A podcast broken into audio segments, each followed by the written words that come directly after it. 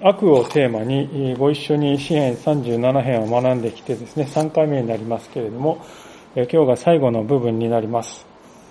1回目のテーマはですね、冒頭にもありますように、悪を行う者に腹を立てないことでありました。これは悪者と自分とをですね、良い意味で切り離して考えるということが大切だよということを語っていたわけであります。2回目のテーマはですね、22節にありますように、結局は主との関係が人間の命運を決めることになるんだということを学んだわけであります。伝道者の書の最後にあるように、結局のところもう全てが聞かされていることだ、神を恐れよ、神の命令を守れ、これが人間にとって全てであるとね、その箇所も紹介したわけであります。3度目となる今日のテーマはですね、何かと言いますと、いつも永遠から目を離さないで生きようということになるかなと思うんです。永遠と言いますと、あまりにも遠いものと感じる方も多いかもしれませんけれども、しかし聖書を読んでいくときに、実は、そうか、永遠を思うということこそ、人間であることの本質と言っても良いのではないかとこう思うわけですね。それは有名な伝道者の書の3章の11節にもある通りであります。ちょっと開けてみたいんですけれども、伝道者の書の3章の11節ですね。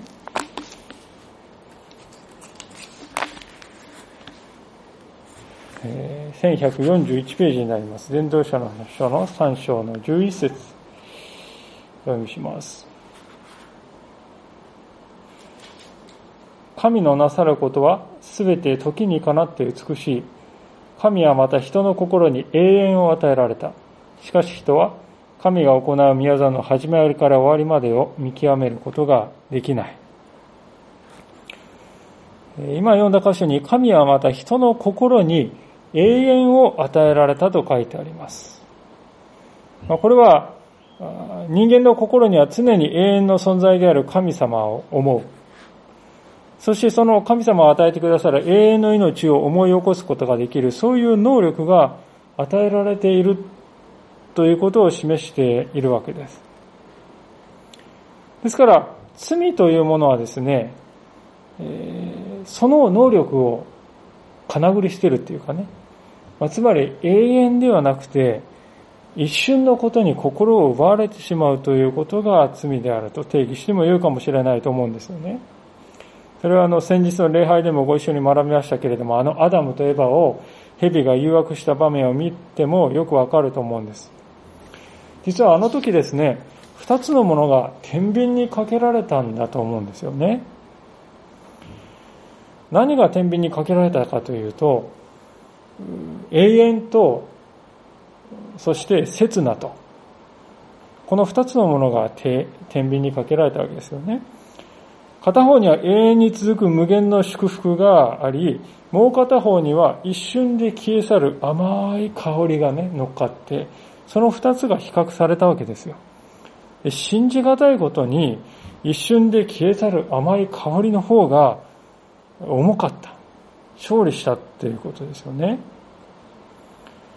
で、この時以来人間というのはですね、常に永遠よりも刹那のことを考えるようになったということです。そこからあらゆる災厄が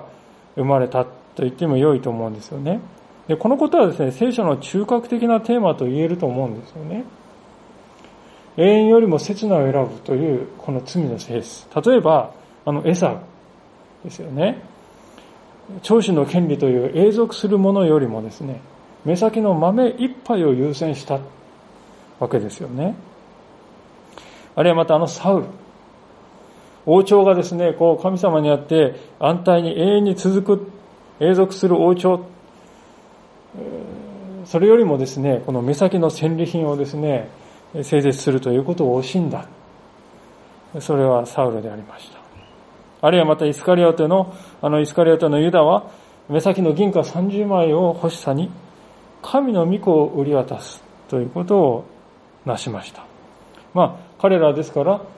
この、アダム以来の永遠よりも刹那を選んでいる。その人たちの系譜に連なるものと言えると思うんですよね。ですからある意味では神様の救いというのは何かというとですね、そのようなこの永遠よりも刹那というモードに陥ってしまった人間たちをですね、反対に戻す、つまり刹那よりも永遠だと、そこに戻そうとする営みだと言えるのではないか、そう言ってもいいんではないかと思うんですよね。それほどに神様は私たちが永遠を思う心を取り戻すということを願っておられるということです。なぜなら神様は永遠だからですよね。永遠を思うということは神を思うということです。一方、刹那に心を奪われるということは滅び去るものに心を奪われるということです。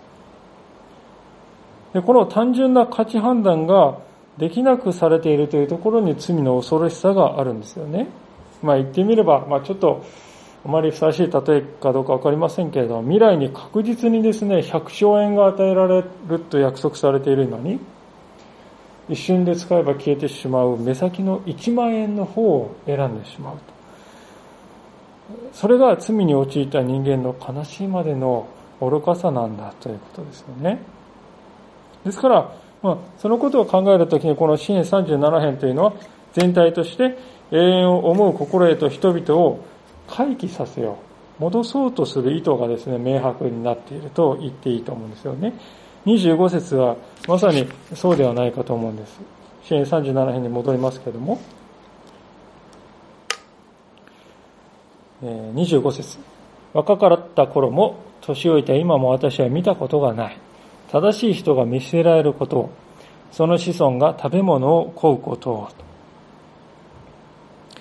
を。ダビデはこの時、ここに書いてありますように晩年を迎えていたようであります。王になってからのダビデの人生というのは、お世辞にもですね、気楽な人生とは言い難いものでしたね。ペリシテ人をはじめとする周りの国々との激しい戦いがあり、ようやくそれを収めたと思ったらですね、今度は家庭の問題ですよね。その家庭の問題で非常に頭を悩ませることになったわけであります。子供同士がですね近親相姦を行い、それが原因で殺し合いが起こり、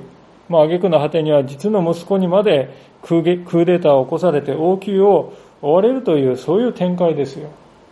私たちにとっては想像もできない苦しみと言えると思うんですよね。で、それでありながらそういう歩みの一切を経た後で彼はこう言い切ってるんですよね。昔も今も正しい人が見捨てられ、その子孫が食べ物を乞う光景を見たことがないと。これは私たちの直感に反するようにも思えるわけですよね。世界を見渡すとですね、正しい人がむしろ阻害されて不遇の人生を送ったというような、そういう話をあちこちで聞くわけです。ですから感覚的に見るとですね、むしろこの世というものは正直者がバカを見る世界なんではないか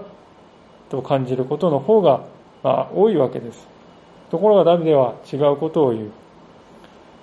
う。なぜでしょうか。その鍵はですね、この説を正しく理解することにあるわけであります。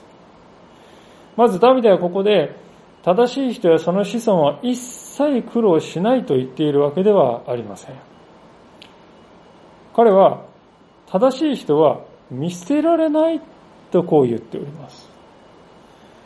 見捨てられるってどういうことかっていうと、どういう状態かっていうと、誰からも関心を払ってもらえずに放置された状態がずっと続くという、それがね見捨てられた状態です。それはないよとダビデは言うんですね。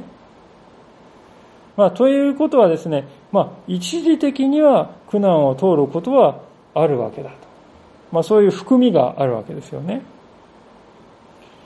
ダビデはまた、その正しい人の子孫が食べ物を乞うという、これはないっていうんですよね。これが意味するところは、その当人は苦難を通るかもしれないけれども、それはこの代、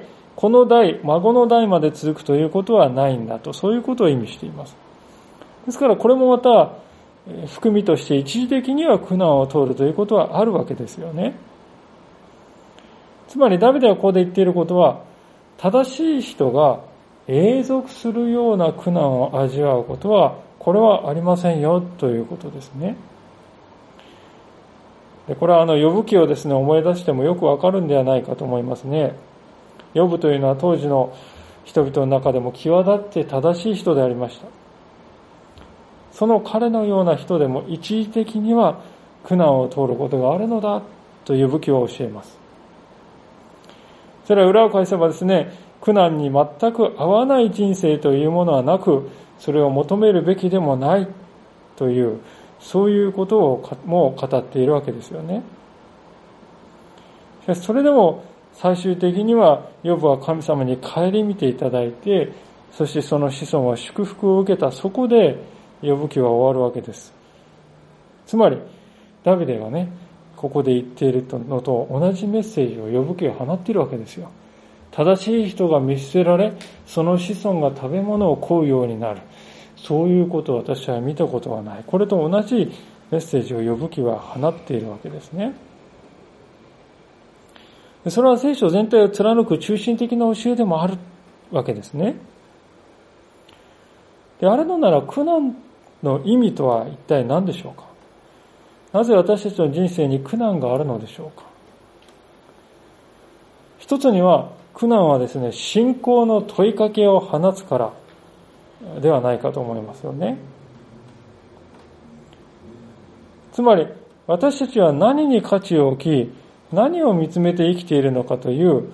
そのことをですね苦難は問いかけるんですよ、私たちにね。一時のことにもっぱら目を向けて生きているんだろうか、それとも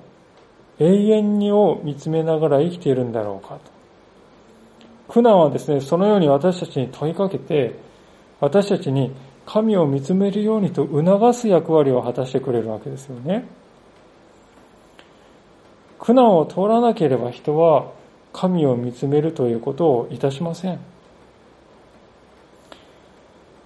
冒頭のところでも述べたように、人はですね罪の影響によって永遠よりも刹那というね生き方をするようになっているからですよ。永遠のことを考えるよりも今目先のですね刹那的な楽しみを追い求めて生きるんだ。それが人間の罪の現実で、しかし苦難が来るとですね、その刹那的な楽しみっていうのが奪われるんですよね。なくなるんですよ。そうなるとですね、何もない。で、その時に初めてですね、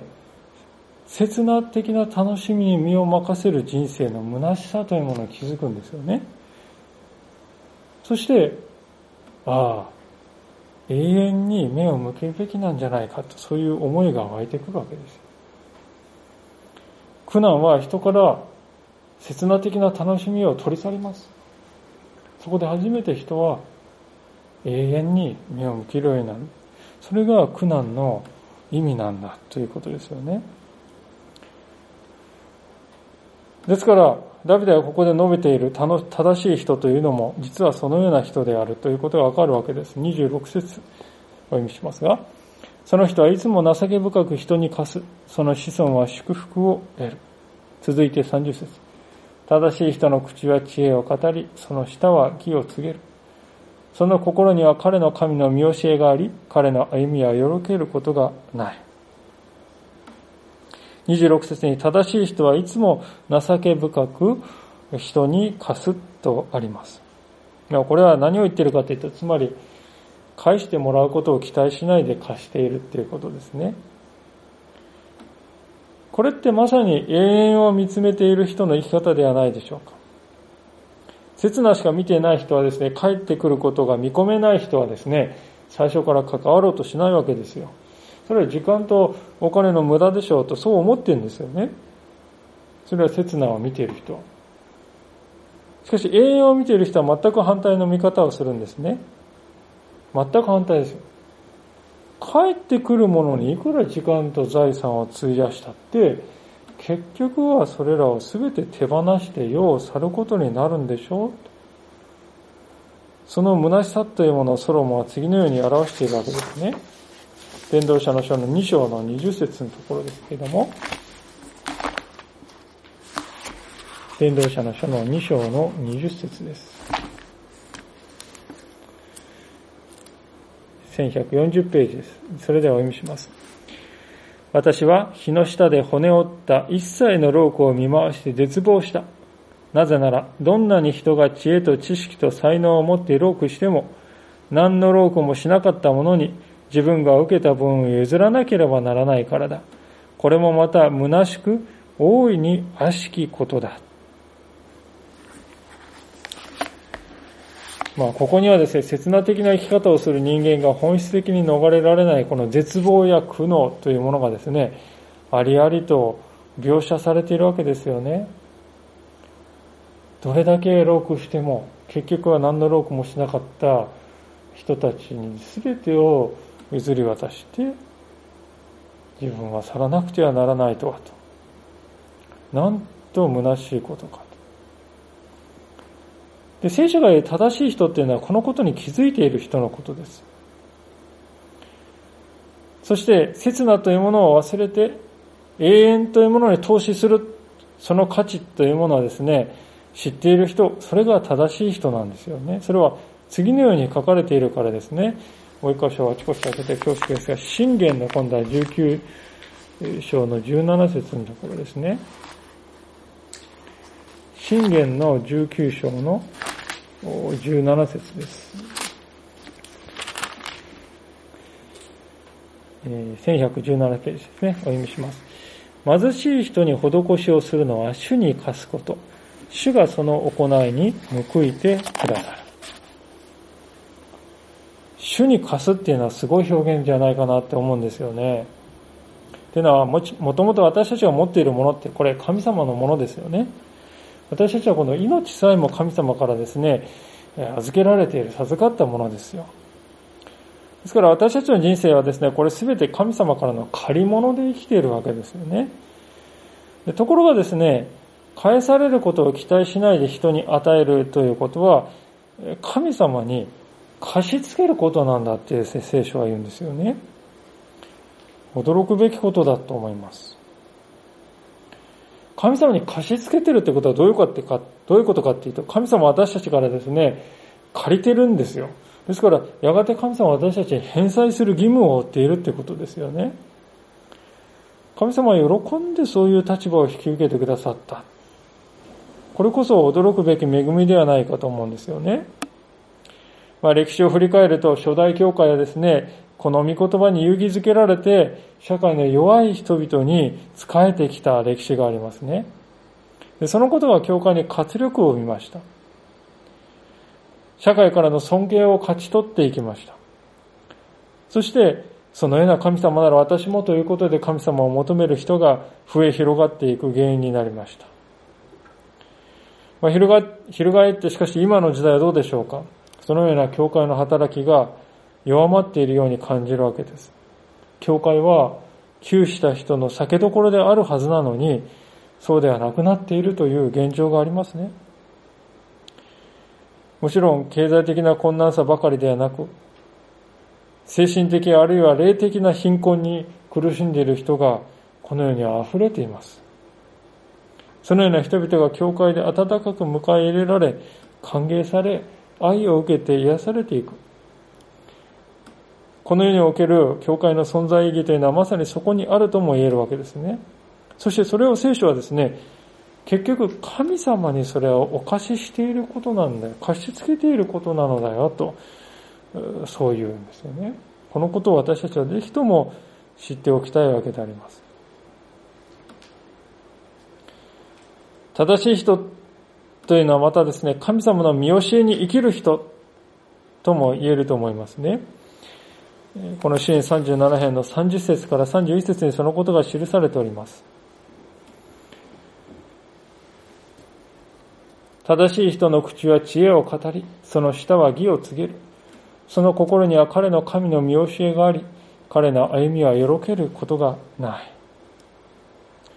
常日頃御言葉に親しみ、心にすれを蓄えているということ。それが神の前での正しさなんだというんですよね。ヨブを見るときに、その点、火の打ちどころのない人にも見えたわけですけれども、その彼もですね、実は主なる神様の偉大さを認めて、その御前にへりくだるという面では、弱さがあったということが、ヨブ記を通してだんだん明らかになっていくわけです。ヨブは全てを支配しておられる神様の主権ということをね、全面的には受け入れていなかったということが明らかになっていくわけですね。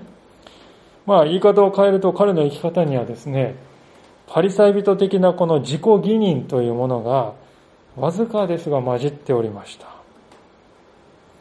自分を正しいものとみなし、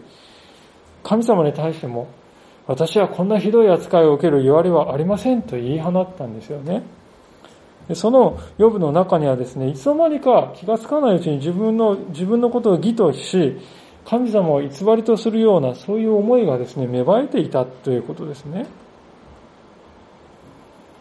彼は自分になぜこのような苦難が降りかかるのか分かりませんでした。そこで彼はですね、分からないことは分からないことだと神様にお任せしようとそうするよりもですね、彼は分からないことを分かろうとしたわけですね。それがだんだん積もり積もっていくとですね、やがて分からないことを分かるように説明してくれない神に対する不満になっていったんですよね。それが彼の心を支配するようになっていきました。で、最終的にヨブが問われたのはまさにそのことであります。彼は自分のですね、人としての限界と小ささを正しく知りました。そして、わからないことはわからないことなんだ。わからないことは主にお委ねしようと。そうすることに平安を得たわけですよね。神様はヨブに問われましたね。あなたはスバル座を見たことがあるのか、レビアタンを見たことがあるのかと、誰がそれを作ったか知っているのか、動物たちがどのように生き、自然界がどのように動いているのか、あなたは少しでも知っていると言えるのか、知らないでしょう。それなのにどうしてあなたはまるで自分が全てのことを知らなければいけないものであるかのように物事の意味を全て知ろうとするのか、その必要はないんだよ。わからないことをわからないと認める勇気が大事なんだと神様はヨブに語られたわけですよね。で、そのことをヨブがですね、理解して受け入れた時から彼の第二の人生の祝福が始まっていきました。で、そう考えるとですね、これがまあ神の前での正しさということですが、そう考えると人間の前での正しさと神様の前での正しさっていうのは随分大きな違いがあるなということがわかるんではないかと思いますね。ヨブ記の結末は神様がですね、そのような正しい人をどのように扱ってくださるかというね、そのことをこれ以上ない形で私たちに示してくれているのだということですよね。32節から38節のところでもそのことは繰り返し語られているのではないでしょうか。詩編37編32節。悪しき者は正しい人を待ち伏せ彼を殺そうとする。主は悪しき者の手の中に彼を捨て置かず、裁きの時にも彼を不義に定めない。主を待ち望め、主の道を守れ。主はあなたを高く上げ、血を受け継がせてくださる。あなたは悪しき者どもが断ち切られるのを見る。私は悪しき者の横暴を見た。彼は野生の木のようにはびこっていた。だが、彼は過ぎ去った。見よ、彼はもういない。私は探したが見つからなかった。全く人に目を留め、すぐな人を見よ。平和の人には未来がある。しかし、背く者はことごとく滅ぼされ、悪しき者どもの未来は断ち切られる。まあ、ここにはですね、正しい人は神様の裁きの時にも不義に定められずに高く上げられて地を受け継ぐものとなり、未来は確かにあるんだとそう記されておりますね。まあ、その一方で悪しき者はこの地上で野生の木のようにはびこっていても、いつしか切り取られて抜き取られて跡形もなく未来もない、そう記されています。ある意味でこれは何度も見てきた光景と言えるかもしれないと思いますね。ですから私たちはなんとなくこういう箇所をスーッと素通りしてしまうことがあるのではないかと思います。また聖書のね、決まった表現出ましてね、分かってますよという感じでね、深く考えることなく読んでしまうんですね。でも聖書はこれほどはっきりとね、正しいものと悪しきものの差を対照的に語っているわけです。それなのに当の私たちはそのコントラストというものを真剣に受け取っていないという現実があるのではないかと思うんですね。で、なぜかというと、それは私たちが善を行うことにあえているという面があるからではないかと思うんですよね。パウロはそのことを次のように述べているわけです。ガラテヤ書の6章9節というところを見てみたいんですけれども、ガラテヤ書の6章の9節です。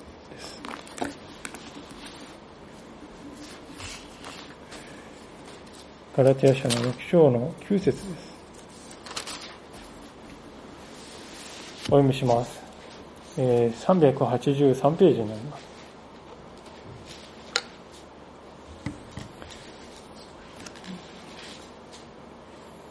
ガラテヤ書6章の9節。失望せずに善を行いましょう。諦めずに続ければ、時が来て刈り取ることになります。この箇所は第3版まではですね、善を行うのに相手はいけませんとこう訳されておりました。原文のニュアンスを見ると、前の第3版の方が少し近いなと思うんですよね。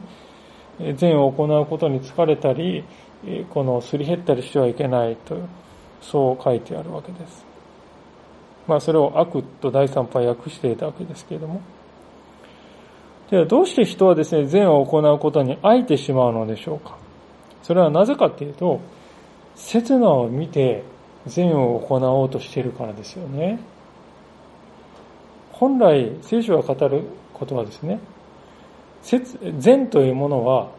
永遠とセットで考えなくてはならないということですね。すなわち、たとえ刹那的には報われないとしてもですよ、永遠なる神様は見ておられるのだと常に思っているならば、飽いてしまうということはないはずだからですよね。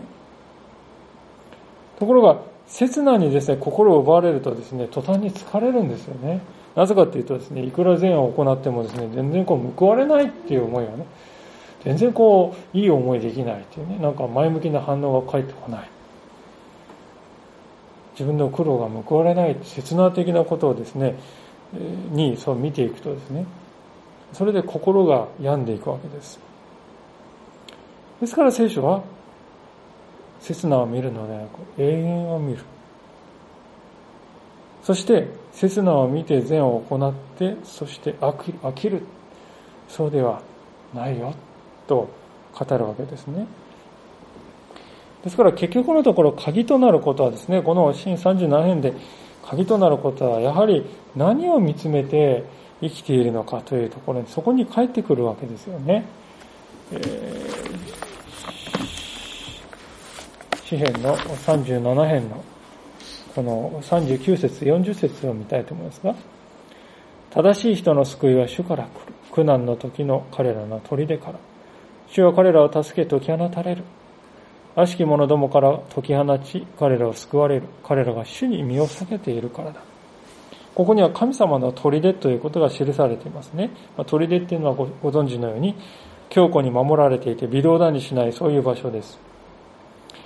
そこに救いを求めて書き込んできた信仰者を神様が門前払いするようなことが果たしてあり得るだろうか、いや、ありえないことでしょう、とこう言うんですね。イエス様の姿を見ればそれはわかるでしょうと。イエス様は常にご自分のことよりも迷える子羊のことを気にかけてくださったじゃありませんか。イエス様はどんなにが疲れていても、人々の憐れみの方がいつもその疲れを上回って、それが恵みとなってイエス様から溢れていたではありませんか。それこそイエス様の行動の中心にあったじゃありませんか。イエス様の姿を見るとき、私たちはですね、助けを求めていったのに冷たくあしらわれた。そういう自分を想像できるでしょうか。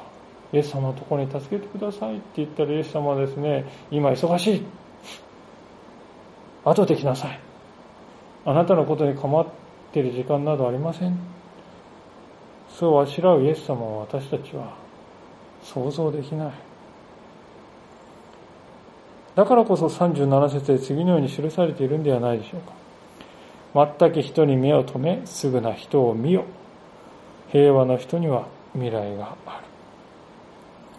る。全く人、すぐな人とここで書いてあるのは一体誰のことかといえば、ヨブのような人かもしれない。でも究極的にはこれイエス様のことだと思うんですよね。すぐな人、全く人。イエス様を見つめて生きるということ、それが信仰者にとって本質的に重要なことなんだということですね。ある説教者の人がですね、こんなお話を記していたのを見出しました。小さい女の子がテレビを見ていたそうです。お気に入りの歌手が出てきてですね、その歌手の映像を夢中で何度も繰り返してですね、真似をした。その結果、しまいには歌詞を覚えてしまい、踊りもですね、完璧に覚えて踊れるようになった。私たちもそのような熱心さを持って全く人であるイエス様に目を留めて、イエス様を見つめているならば、それはどれだけ幸いなことだろうかと思うんですよね。今日私たちは永遠から刹那へというテーマで御言葉を通して学ばせていただきました。永遠なるお方はイエス様です。